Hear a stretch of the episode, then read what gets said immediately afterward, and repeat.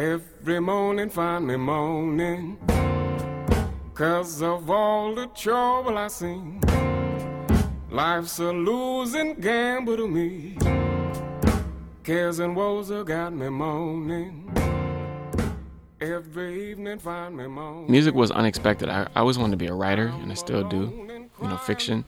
I was always turned on by, by words, you know, by the way people could use words and that kind of power. So, music can often come to us unexpectedly.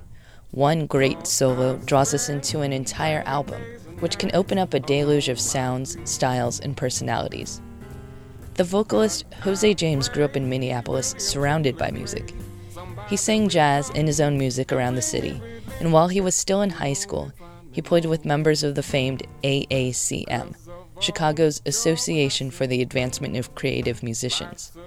But for Jose James, and like one of his idols, John Coltrane, the path through music is one of personal exploration. From Jazz at Lincoln Center, I'm Alexa Lim, and this is Jazz Stories with Jose James on the art of discovery.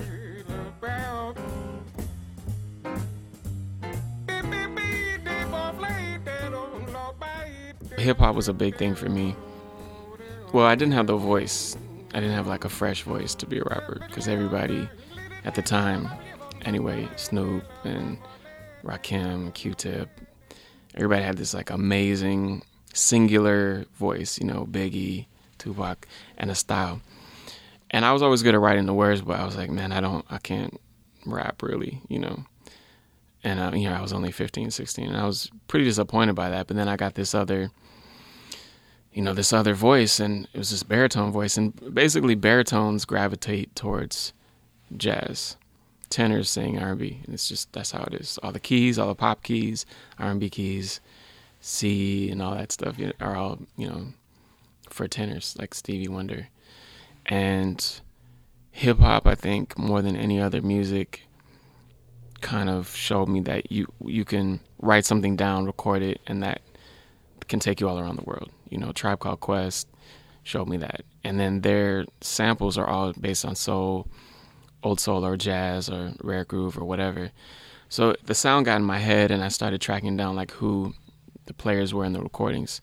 So for me, it started out as just like a an interest, like a fascination, and nobody knew about jazz. You know, everybody was listening to like Smashing Pumpkins and Nirvana, the Beastie Boys, Rakim. I mean, all that you know, all that good stuff in the '90s, but not jazz. And so when I discovered jazz, it felt like um, a really private thing, and it was this vast, unexplored territory for me. So I just kept, you know, finding new albums and and exploring. And I, you know, I'd buy like a Sonny Rollins record, and then I'd look and oh, he's got a different piano player.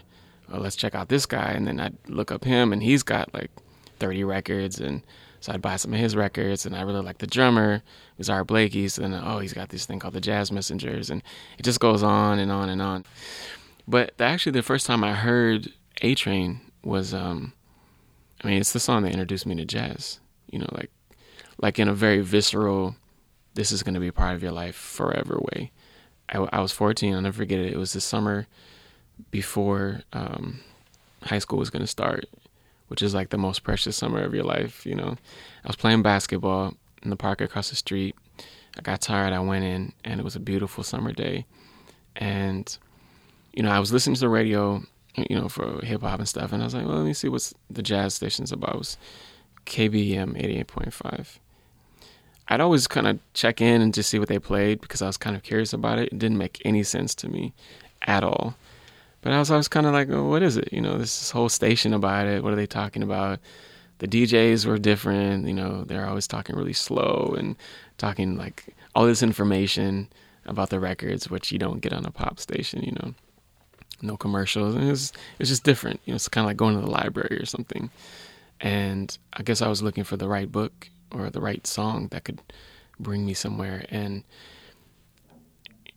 Take the A Train came on, and it was it was the Ellington Orchestra, and I, I can't believe I'd never heard it before. But I guess there's always a first time, and it was so joyful. It was so beautiful, and it it matched the day, like all the light streaming in and just this kind of like feeling that I had of like being young and alive and you know getting ready to go to school and like I just moved back to Minneapolis from Seattle so everything was really new and here was this music like really pulsing and joyful and I was like wow this is great and I started dancing around and it was this really magical um, moment and then it ended and I was like oh my god what was that you know and then after I was like that was you know take the A Train by the Ellington Orchestra and said know, a lot of people don't realize that Billy Strayhorn is actually the composer.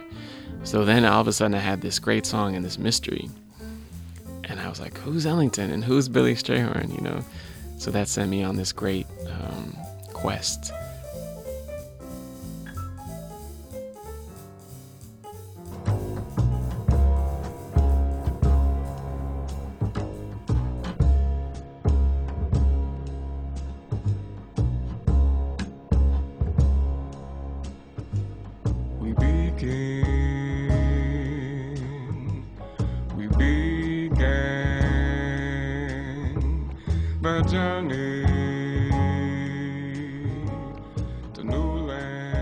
So, James's quest led him to the New School for Jazz and Contemporary Music in New York City, where he studied with drummer Chico Hamilton and the pianist Junior Mance.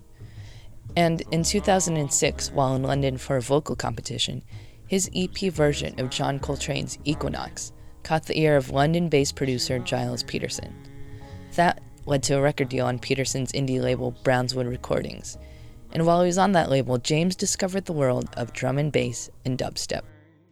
Well, at the time, I was signed to a London-based label called Brownswood Recordings, which is Gilles Peterson's label, and he's the guy who discovered me.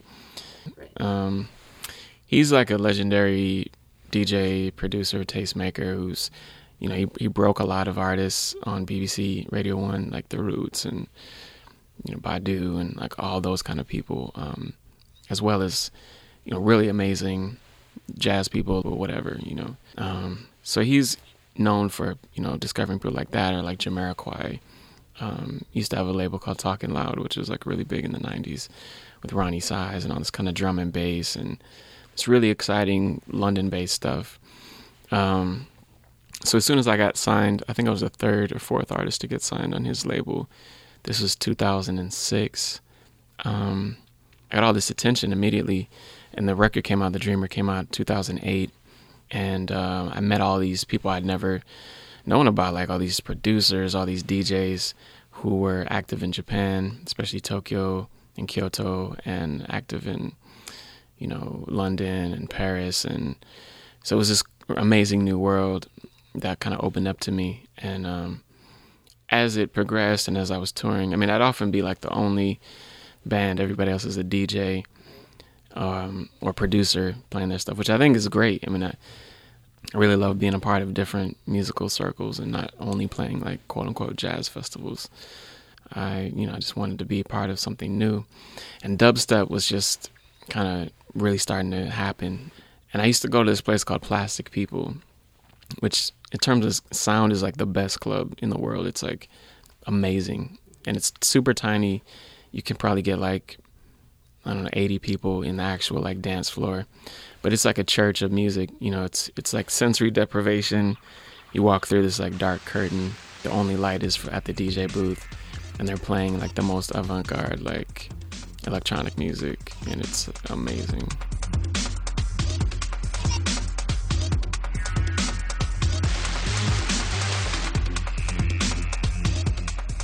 To me, you know, like a lot of Americans, unfortunately, we kind of think of it as all techno or whatever.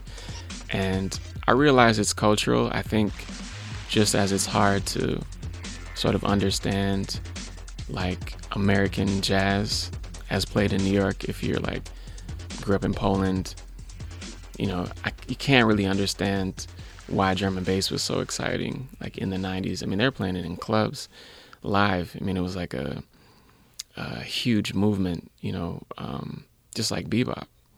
So for me, for me, it was exciting because I was discovering all this stuff, and I was on a label with somebody who was associated with everybody. Um, so it gave me entree into these worlds that um, would have been closed off to me otherwise. They have a thing called Open CDR, Night at Plastic People. It's where all these producers who are up and coming will bring like one track from like a new album or an idea they want to do just to hear it on like the best sound system in the world. Going to hear, you know, Benga or you know, Four Tet or any of these kind of really, you know, rising talents in, in the programming at Plastic People was really special. And to me, that's so exciting. There's a community of people really trying to move it forward, and they're getting feedback from each other live. It, it felt like, you know, when bebop was going on, or or um, free jazz, or any kind of like really interesting, you know, new movement that was like spreading underground, surfacing on an EP here. And I feel like we don't have anything like that. Like, you know, I heard all the stories, legendary stories about like Bradley's and all these clubs that are shut down, you know. Now I feel like there's no central hang where everybody just goes and you know, meets each other and and it felt like I was able to go to the Vanguard and hear Coltrane or something. I'm gonna start with my singing right here, right now, when then I find freedom. So that was the vocalist Jose James. You can hear him in concert with the Jazz at Lincoln Center Orchestra singing the music of Billy Strayhorn at jalc.org slash jazzcast. And you can find our other jazz stories there and on iTunes. For Jazz Stories, I'm Alexa Lim. This series is produced by David Gorin and me at Murray Street, with support from Jazz at Lincoln Center. So consider becoming a member or joining us for a live performance. You can find complete information at jalc.org.